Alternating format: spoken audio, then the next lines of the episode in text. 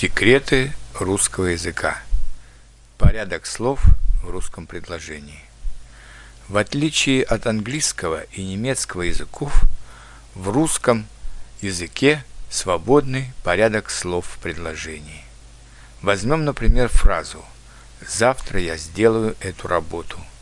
Не изменяя смысла, мы можем сказать ее в нескольких вариантах. «Я сделаю эту работу завтра».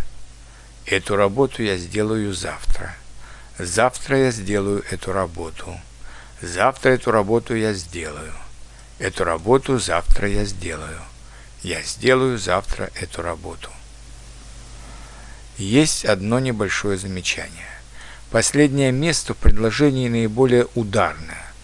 Поэтому если вы говорите «я сделаю эту работу завтра», вы подчеркиваете, что именно завтра, а не послезавтра вы закончите эту работу.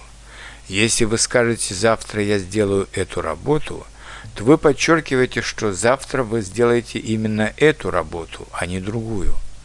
Если вы говорите «завтра эту работу я сделаю», то вы подчеркиваете, что никто не должен сомневаться, что вы сделаете, закончите эту работу – Однако в русском языке вы можете выделить наиболее важное слово и просто голосом, не изменяя порядок слов в предложении. Завтра я сделаю эту работу.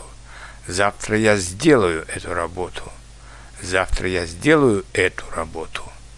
Русские писатели, используя эту гибкость русского языка, превратили его в один из самых интересных и богатых языков мира.